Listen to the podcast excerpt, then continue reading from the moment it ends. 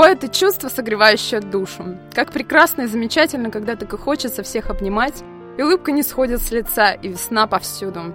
С вами программа «Голос чувств» на Паскале ФМ, и я ее ведущая Анастасия Бабенко. Сегодня я хочу поговорить с вами о радости. Психология определяет радость как эмоцию удовлетворения счастья, положительно влияющую на общее психологическое состояние человека. Радость не имеет ни прошлого, ни будущего времени. Она всегда в настоящем – Радость — это всегда я иду, я вижу, я чувствую. Даже если вы шли, видели и чувствовали несколько лет назад. У радости свои отношения с математикой. Ее можно разделить, но нельзя умножить. Маленького принца радовала одна роза, а потом он пришел в сад, где было пять тысяч роз, и нашел их красивыми, но пустыми. Пять тысяч роз не могут радовать в пять тысяч раз сильнее, чем одна роза. Радость заразна, ее легко подхватить, и многие люди это умеют делать.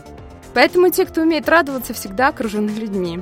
Считается, что друзья познаются в беде, но на самом деле они познаются в радости. Настоящий друг – это тот, кто может порадоваться с вами бескорыстно, не завидуя, не примеряя к себе. Она абсолютно доступна, бесплатна.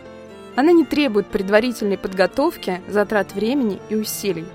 И те люди, которые начинают скукоживаться, закрываются от нее, отталкивают от себя это чувство, от обиды на весь мир, никому ничего не докажут.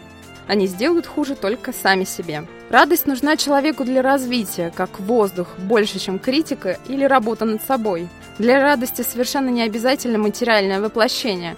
Она не снаружи, она внутри. Если вы не ставите себе цель получить удовольствие от подарка, от людей, от работы, от жизни, то вы найдете 298 способов, как его не получить. Как испортить себе отпуск, как отравить себе первую брачную ночь. Многие, возвращаясь из-за границы, говорят, как же там у них в Чехии, Италии, Таиланде все ярко и классно, и как же у нас серо и безрадостно. Да, дело не в том, что там как-то по-другому, мы сами там другие, когда мы едем в отпуск, мы настроены получать удовольствие, и нас радует абсолютно все. И, кстати, в пятизвездочных отелях обычно находится больше недовольных, потому что они бдительно подсчитывают то, что должны получить за свои деньги. И я видела абсолютно счастливых людей, которые с трудом накопили на трехзвездочный отель через дорогу от пляжа, но теперь считают, что им так повезло, что море рядом и безумно рады воде и солнцем. К примеру, если я иду в клуб с целью получить радость от танцулек, я не буду стоять обиженной от того, что меня никто не приглашает танцевать. Да и я вообще не буду ждать. Я буду зажигать и зазывать других танцевать вместе со мной. Радость нужно хранить и культивировать, примножать и накапливать. К примеру, собирать коллекцию радостных событий. Между прочим, несмотря на то, что радость всегда в настоящем моменте, ее можно брать с собой в будущее, а потом греться этими воспоминаниями из прошлого. Периодически можно садиться всей семьей и устраивать выбор 10 самых радостных событий года.